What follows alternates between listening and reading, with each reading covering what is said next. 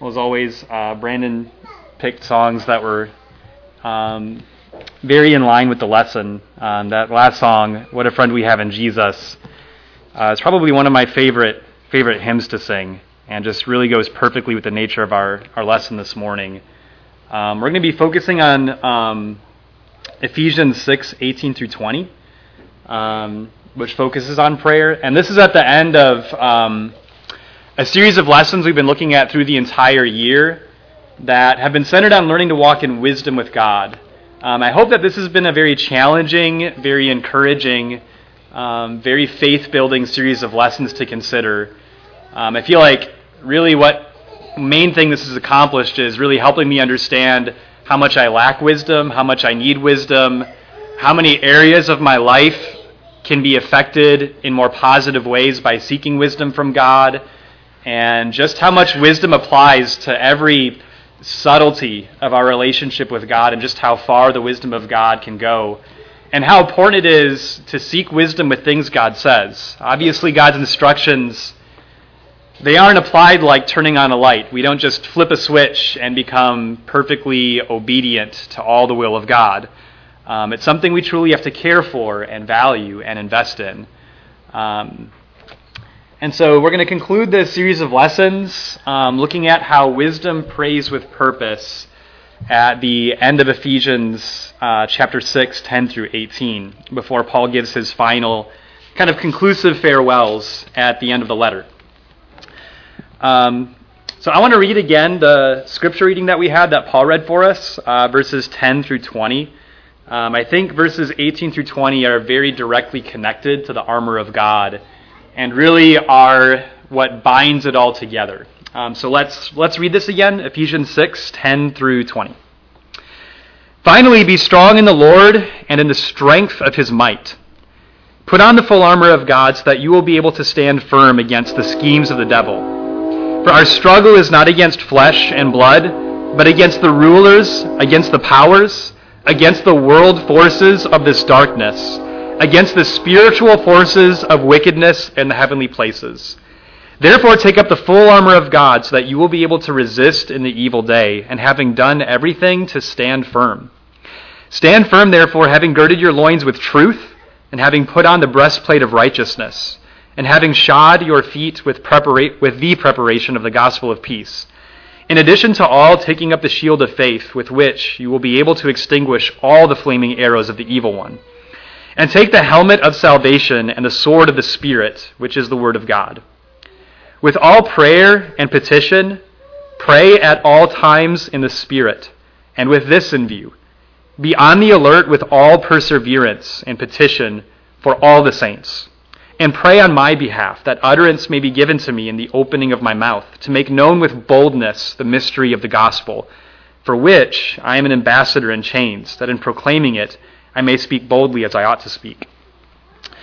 Um, I've been really looking forward to um, this lesson, particularly this year, and Glenn's classes on prayer. If you were to really examine my life and really kind of set the habits of my life side by side with the exhortation here and other exhortations on prayer, you would find pretty quickly that um, my prayer life is deeply lacking, and my commitment to prayer and my value that I place on prayer is lacking. So, this is definitely a me first lesson. Um, and you might be with me where prayer just tends to be something that, when you really think about it and its value and what you see said about it in the Word, uh, maybe it's something that just really convicts you and you realize that there's so much more to understand and, and to do here. Um, one more thing by introduction uh, before we move on into um, verse 18 through 20. We talked about last month how Ephesians is really a letter that is outlining all of these great gifts that God has given us through Jesus. Um, the letter even starts that way in verse 3 when Paul starts the letter by saying, Blessed be the God and Father of our Lord Jesus Christ, who has blessed us with every spiritual blessing in the heavenly places in Christ. And so Ephesians, from the very beginning, really begins outlining and detailing all of these unfathomable spiritual blessings we've been given in Christ. And at the end of the letter, he kind of, after dealing with a lot of difficult applications, really returns back to focusing on gifts that help us fortify our willingness to act even when it's difficult, to apply things even when it hurts or requires sacrifice or perseverance. God has given us his armor. And if we wear his armor, we can stand firm in this spiritual battle. But really, what may be the greatest gift of all is the gift of God's presence in our lives. And with the gift of his presence, with the gift of our relationship, comes the gift of prayer. And so, learning to value the armor he's given us and learning to value the gift of prayer is very critical. And I think this armor, you could think about it as we put it on through prayer. And that this is an armor that's consecrated by prayer, right? Um, so let's start thinking about these concepts. So, one thing we've been talking about in our Bible classes that Glenn has been leading is God encourages us continuously not just to pray sometimes, not just to be devoted to prayer or form prayerful habits, but really to pray at all times and to pray without ceasing. And so you notice that in verse 18, with all prayer and petition, pray at all times um, in the Spirit. What we're going to do is we're going to kind of form this lesson looking at first the idea of praying at all times and this idea with, with all prayer and petition. We'll be talking about that. We'll spend the second part of the lesson really trying to understand that phrase, pray at all times in the Spirit. I think that can kind of seem very ambiguous. And then we'll finish the lesson looking at what he says about praying for others, praying for all the saints, and the prayer request that he makes actually specifically about himself. But like I mentioned earlier, um, learning to value and utilize prayer may be the most important discipline to learn in developing our faith. You know, it's something that Jesus continuously worked on with his disciples. We see with Jesus that he had a discipline and devotion to prayer that can be really hard even to understand how he devoted as much time as he did to prayer. There's times where it says he would spend all night in prayer. He would go up on a mountain and spend time in isolation in prayer and very deliberately send everybody else away so he could get that very valuable time. In Mark's gospel, in the very first chapter, it begins Jesus' ministry as explaining that he would very often depart from the crowds to go off and be alone and pray. And so prayer was a very critical part of Jesus' life and something very critical that he strove to develop with his disciples. And God's way of encouraging prayer, I was thinking about a word to really emphasize how strong God's encouragement is. Um, and I think it's fair to say that God's encouragement is extreme that he's willing to take incredible risks in encouraging prayer. Jesus would say things like, All things that you ask believing, you will receive. And obviously, that's something that is very easily misunderstood and misapplied. But encouraging prayer was so critical and so important. Jesus was willing to say things that we can very easily and things that are very widely misapplied and misunderstood. And in the Sermon on the Mount, Jesus would say, Ask and you will receive. Seek, and you will find. You know, so again, the way that Jesus would encourage prayer was risky and it was extreme because prayer is such a critical thing to value and understand in our relationship with God. And you notice in Ephesians 6, verse 18, Paul says, with all prayer and petition, pray at all times. And I think the idea is we need to strive to utilize every facet or every angle of prayer. So this would be things like prayers of thankfulness, praise, interceding for others, petitioning God, making supplications and requests. And something I wanted to insert here that um, I hope makes sense is just that we need balance in how we think about prayer and um, how we talk about prayer. I think there's a lot of ways that we discourage the power of prayer um, things we need to be really careful of, like um, I've heard uh, growing up quite a bit, and a lot of you have maybe heard this, and maybe you've said it and taught it. But I've heard it said a lot. Prayer's not really for you. Prayer's more, or rather, prayer's not really for God. Prayer's more just for you, right? God's going to do what He's going to do, and so prayer is more just for you ultimately. And I have found that actually extremely discouraging. I have not found that to be encouraging even slightly. It's actually discouraged me multiple times. And I just want you to think did Jesus ever talk that way about prayer? Did he ever say, by the way, when you pray, it's not like it does anything. It's not like God actually cares or is going to change anything based on your prayers. So, really, this is more just for your sake. Jesus never talked that way about prayer. He said the opposite that prayer, no matter what we may understand, no matter how hard it can be to grasp, God acts in direct response to the prayers of his people. And Jesus was constantly emphasizing that. Another thing that I think we have to be careful of, and I think this, this may be subtle, but I think it's important to think about. To encourage thankfulness and praise, sometimes I've heard supplication discouraged, right? Like, you know, well, you know, how would you like it if every time someone came to you they asked for something? Well, obviously, like that'd be pretty annoying, right? Um, but I want you to think again how Jesus talked about prayer. Did you know that Jesus, more often than encouraging thankfulness, Jesus encouraged supplication unreservedly. Again, he would say, Ask, and it will be given to you. Ask in my name, or all things that you ask, believing, and it will be done for you. To encourage thankfulness, Jesus never discouraged supplication, right? So we do need to have balance. We do need to utilize thankfulness, and we do need to utilize praise.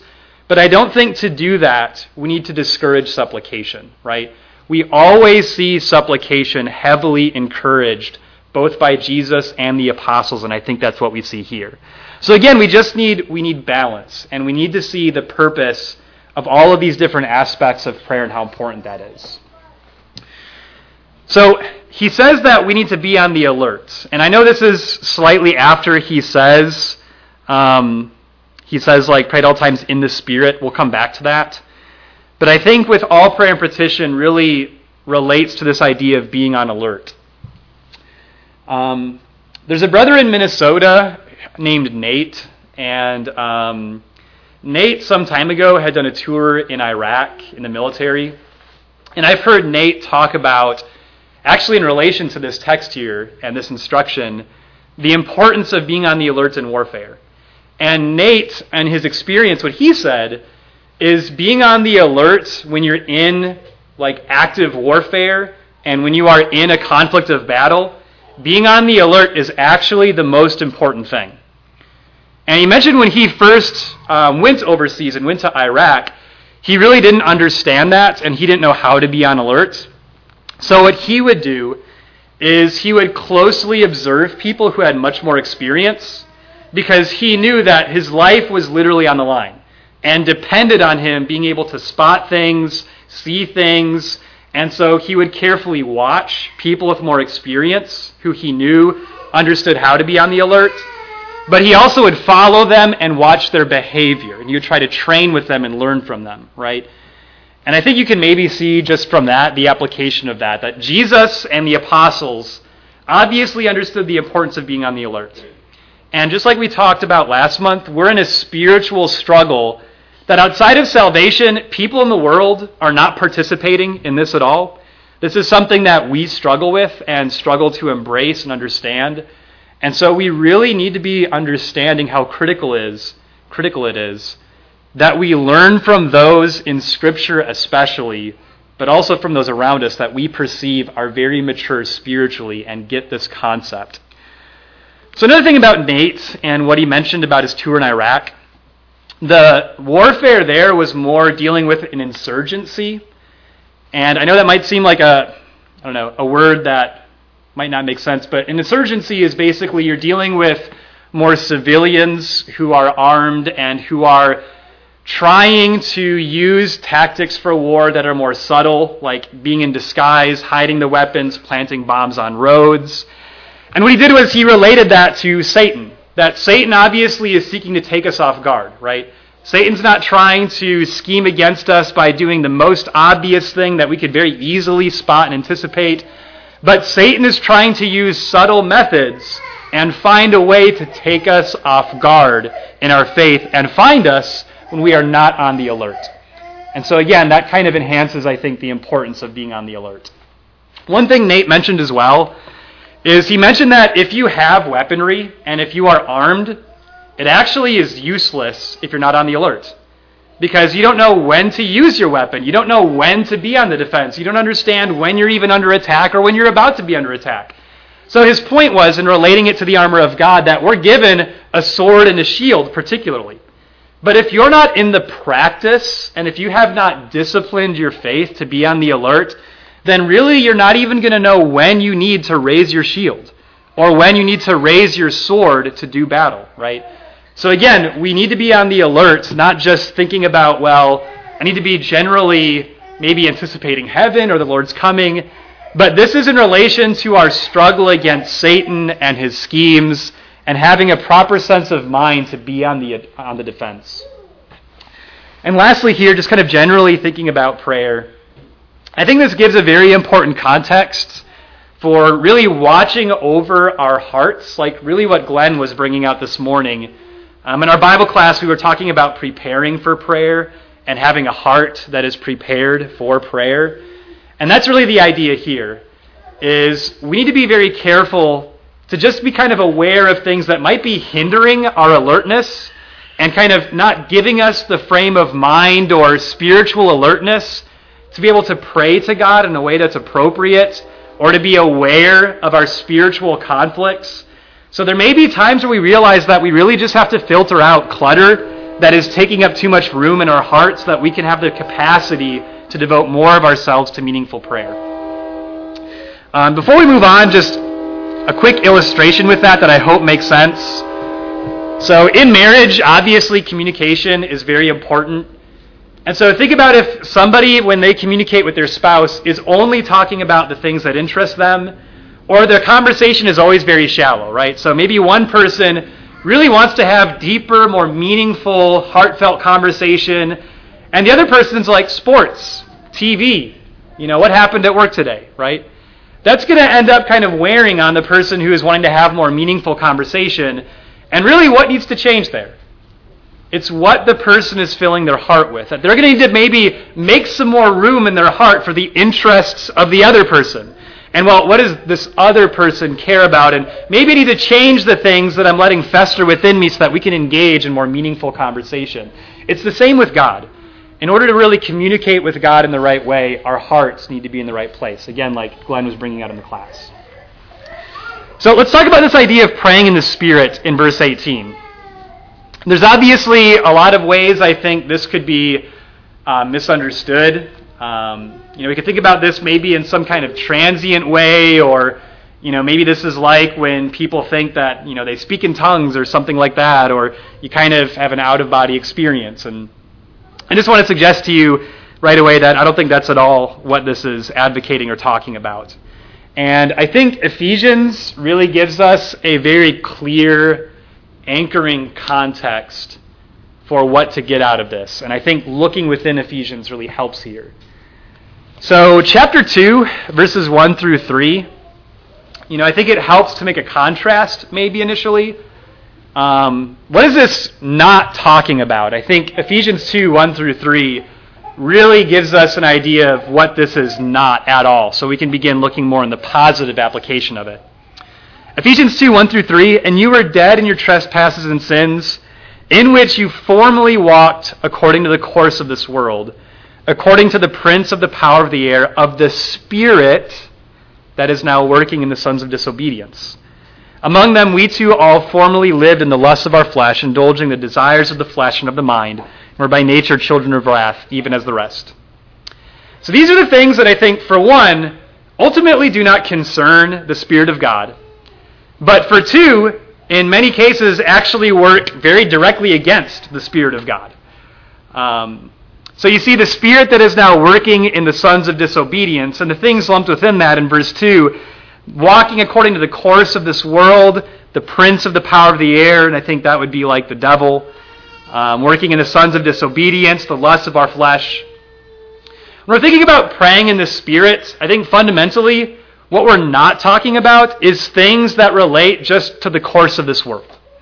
It can be really easy in prayer to only really talk to God about the things that only seem most immediately important to me, or the things that seem to be pressuring me right now.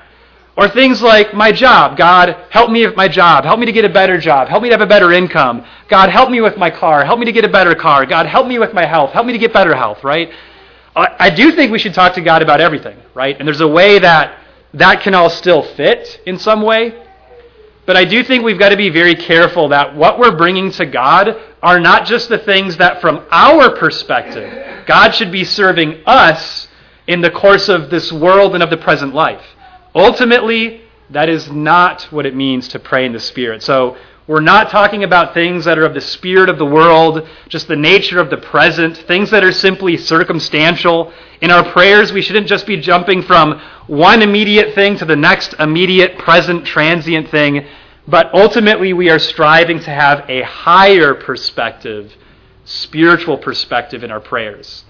Go back to chapter 1, and you may not think to go here um, for what it means to pray in the Spirit, but I think there are some really critical implications here that really help us understand how to pray at all times in the Spirit. Look at verse 13 and 14.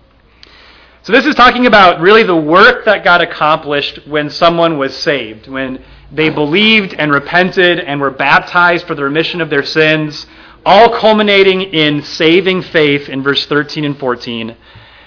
In him you also, after listening to the message of the truth, the gospel of your salvation, having also believed, you were sealed in him with the Holy Spirit of promise, who has given as a pledge of our inheritance, with a view to the redemption of God's own possession, to the praise of his glory.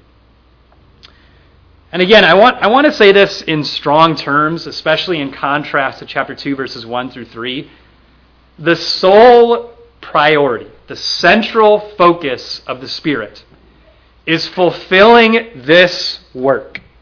And you'll notice that in verse 14, that in salvation, you know, just remember what Peter said in uh, Acts chapter 2, verse 38, being baptized for the remission of sins and receiving the gift of the Holy Spirit. It says in verse 14, the Spirit is given as a pledge of our inheritance, which, with a view to the redemption of God's own possession. So that's not dealing with our job, our finances, our health.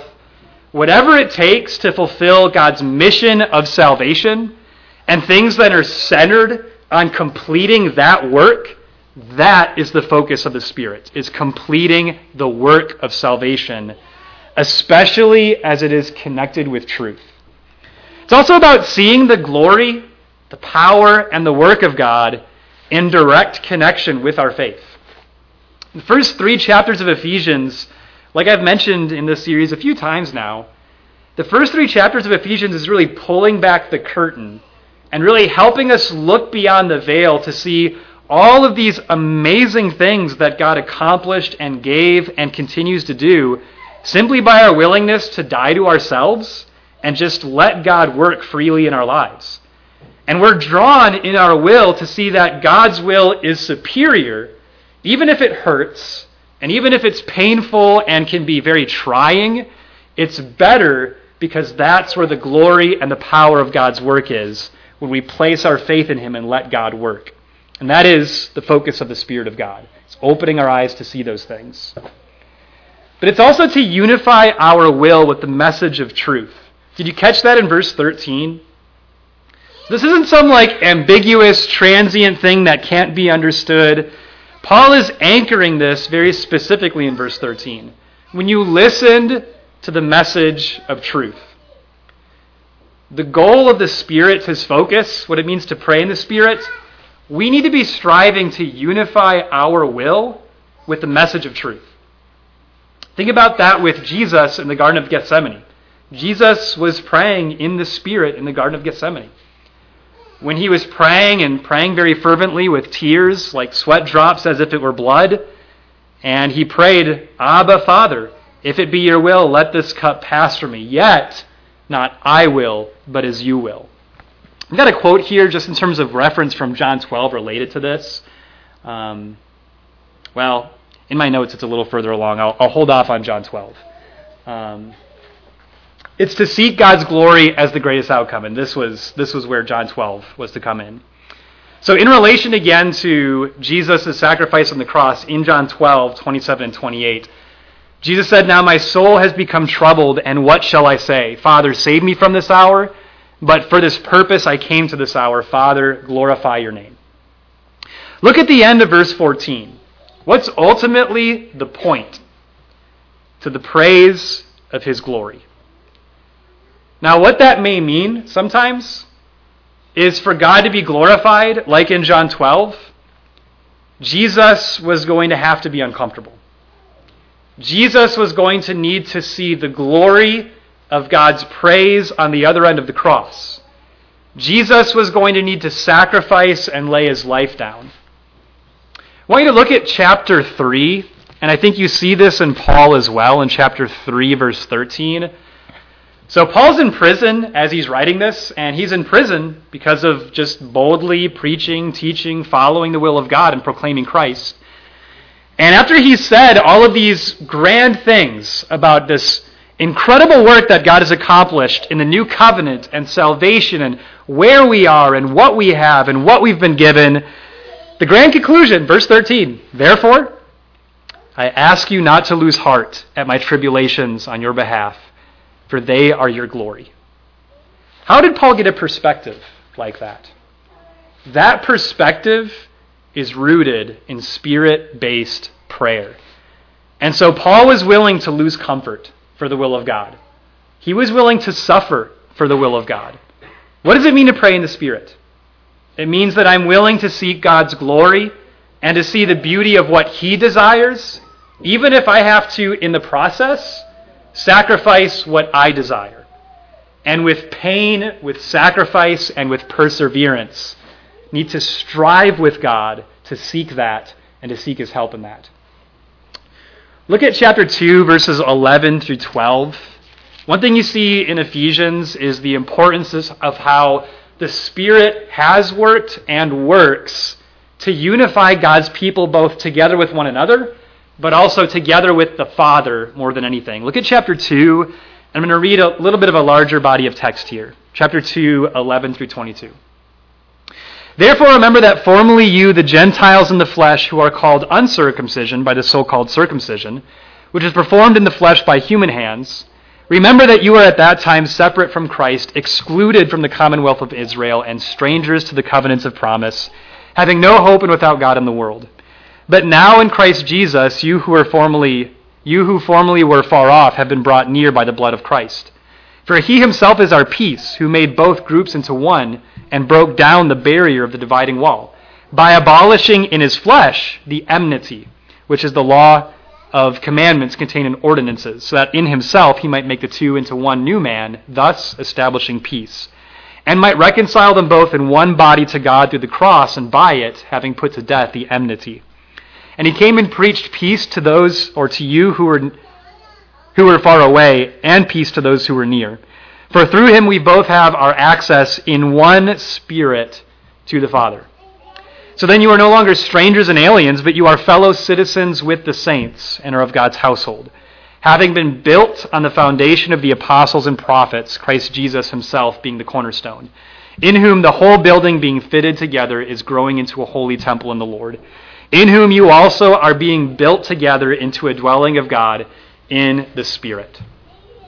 So you notice on the board there, um, just the exhortation that the work of the Spirit and what it means to pray in the Spirit is really through prayer, seeking to build our spiritually centered fellowship and our unity together and with the Father.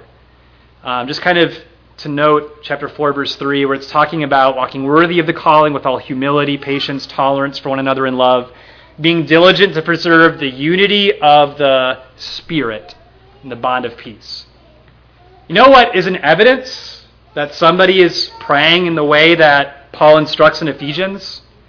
They are diligently building spiritually centered fellowship and unity with God's people. That's what it looks like. Um,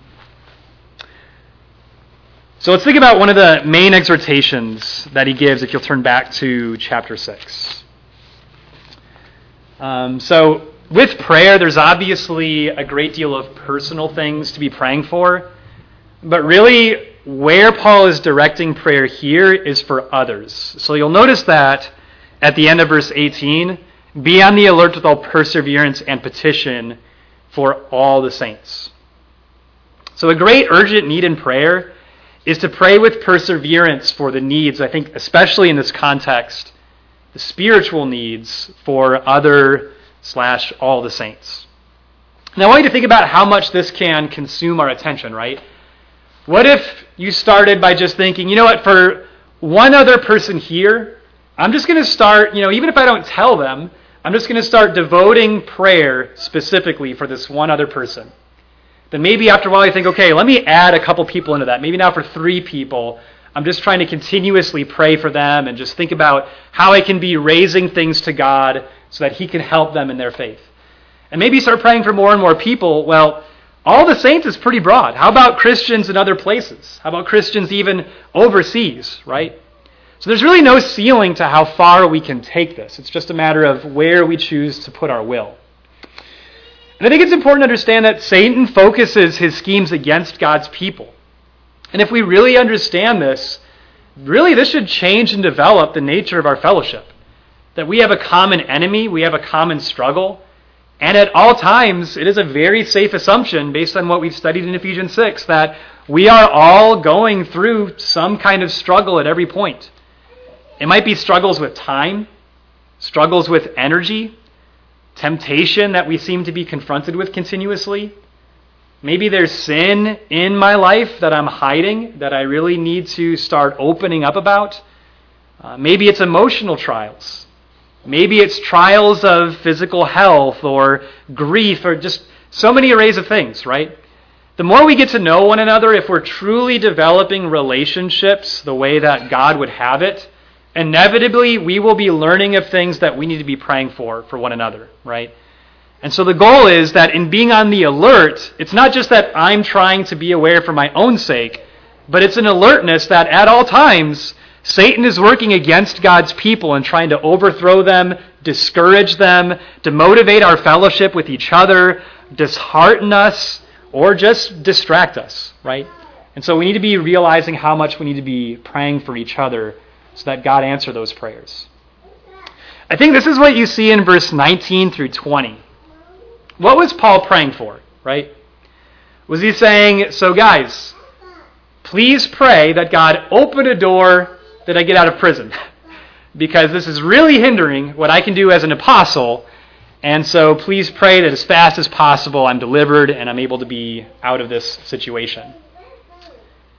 I think that Paul is probably in prison because he's been pretty bold already, right? And yet here he is in prison saying, Guys, please pray for me that I can just continue to be as bold as possible and make known the mystery of the gospel. And that's not going to make his life any easier in prison. It's not going to be a matter of convenience. It's not going to return any comfort back to Paul. Paul has ambitious spiritual goals, and he recognizes he needs help. By the way, would he ask for prayers if it ultimately didn't really matter, right? So again, I think we have to be careful with like limiting prayer by our own understanding. You know, you constantly see Paul asking for prayers, saying to churches what he was praying for. You see Jesus even asking for prayer, encouraging prayer, and so somehow, some way, God hears these prayers that we pray for people, and God, in a very real sense, does something to respond, and that matters. And that's how Paul saw it. So, not just about Paul. We need to have lofty spiritual ambitions. You know, Paul had something very focused, that was something very challenging for him, that was bringing him to his knees and helping him understand not only did he need God's help, but this was going to be so difficult, mustering the boldness and the will, he also needed other brethren to intercede and ask as well, right? Do you think it would change our relationships if we had ambitious spiritual go- goals that were based in God's Word, based in things that we see God wants us to grow in or mature in, and we talked to each other about those things? We asked each other about those things. And so I think what we see is if, if we are following Paul's example here, and we are trying to challenge ourselves to grow and to mature, to be more obedient and more willing, what that's going to do is it's going to humble us. And it's really going to help us see the need to pray in these ways, in spirit filled, spiritually centered ways. And this draws us not only to depend on God more personally, but helps us to depend on the prayers of one another more. And again, I think as Paul exemplifies so often in the epistles, we really need to strive to communicate these things with one another. I remember it really changed my life and my faith significantly. I was living in Alabama. It just kind of struck me. You know, Paul is constantly praying for these things for the churches, and then he communicates that to them, and I don't think he's trying to impress them. You know, he's not trying to write to them that he's praying all these things so they're like, wow, Paul, busy guy, really spiritual. You know, that he's trying to encourage them and he's trying to build relationships that are based in mutual spiritual growth, right?